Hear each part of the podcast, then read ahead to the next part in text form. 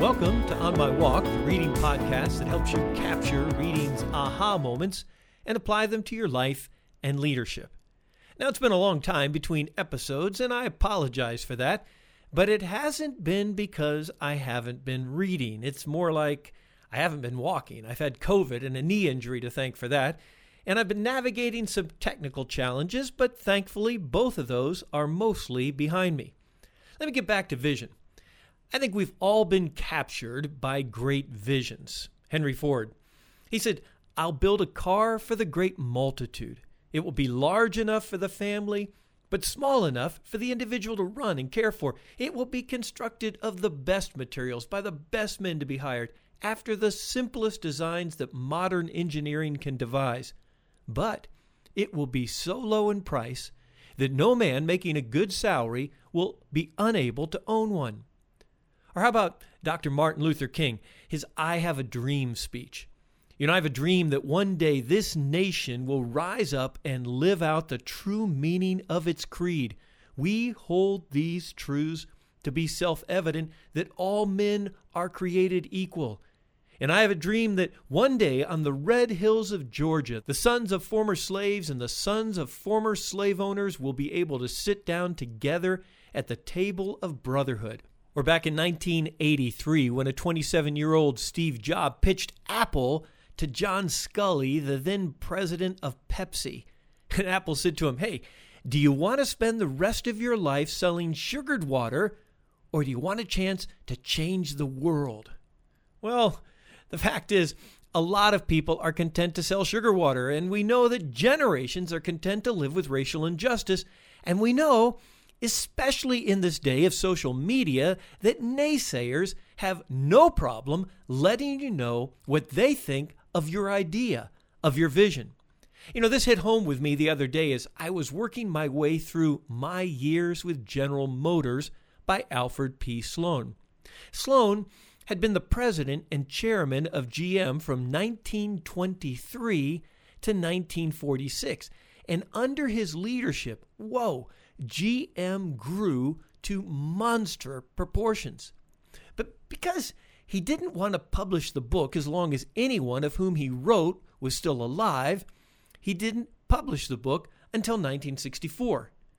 Now, think about that. In 1964, the Beatles were on top of the pop charts, and so was Sloan's General Motors, topping the Fortune 500 as the most profitable company on the planet.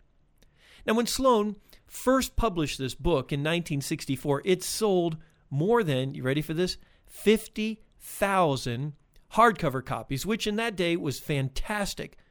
But when it was reissued in 1990, Peter Drucker touted it as, quote, the best management book, close quote. That's high praise. Now, in chapter 18, the corporation overseas, Sloan discusses how GM conducted its operations on foreign soil. So in 1929, GM was in discussion to buy Opel, the German car manufacturing company, and ultimately they did. They paid $33,362,000 for Opel. So Sloan, who intends to implement GM's spectacular production practices at Opel, sees the company in his mind's eye ultimately tripling its annual output. Now let's listen as Sloan shares what happens when he talks about that vision with the Opel workforce. The purchase of Opel gave us a strong position in Germany. The company's 1928 output of about 43,000 cars and trucks was small by American standards but we made no secret of our plans for a dramatic expansion. Soon after the deal had been completed, Geheimrat Wilhelm von Opel, the company president, brought all its dealers and distributors together at a big meeting in Frankfurt. Altogether, some five or six hundred of them came from Germany and from nearby countries to which Opel was exporting. I spoke to the group about the policies of General Motors, I observed to them that, while Germany was a highly industrialized country, its automobile production was very low by American standards, and that I anticipated Opel production might one day run as high as 150,000 vehicles a year.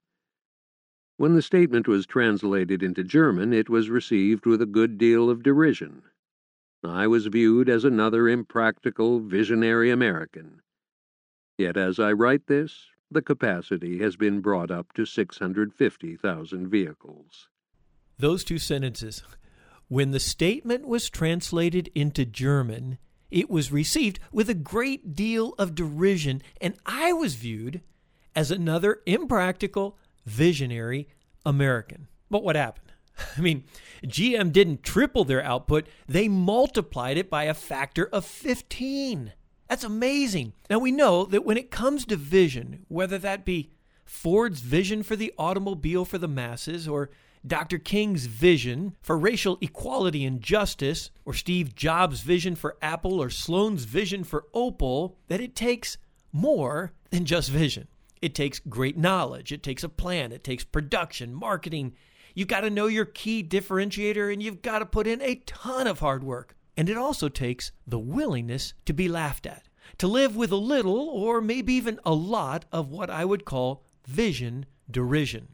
Now, I was thinking about this, and Nehemiah came to mind. Nehemiah, I mean, Nehemiah is a leader's leader. God used him to rebuild the walls around Jerusalem in just 52 days.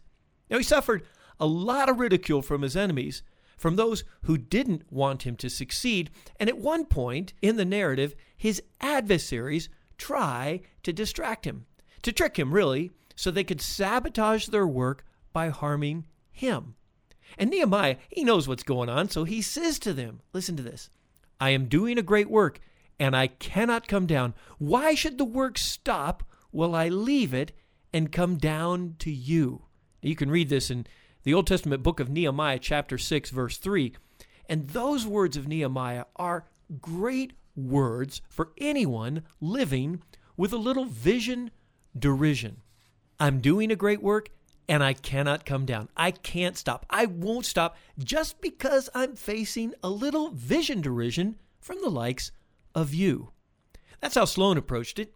He knew he had the plan, he had the funding, he had the process, the smarts, the people, and just because they couldn't see it didn't mean that it wasn't going to come to pass. So he wasn't going to slow down, and he didn't. And ultimately, they were turning out not 43,000 cars a year, but ultimately 650,000 automobiles. One approach to vision derision is to let it simply slide off your back like water off a duck and press on. You don't have to have an answer. But if you do, try Nehemiah's. I'm doing a great work and I cannot come down. I can't stop. I won't stop. And that's my thought on my walk with Alfred P. Sloan in his book, My Years with General Motors. Now, my question is what will you do with that thought on your walk through life today? Hey, before I sign off on this episode 201, I want to let you know that I just finished my review of Alfred Sloan's My Years with General Motors, and you can find it on the homepage of onmywalk.com. Now, I invested over five hours writing that review, and it wasn't because I was having a hard time getting the words right but because there was so much to glean from this book about which Peter Drucker maintained is the best management book. Check it out, and we'll have more from OnMyWalk.com.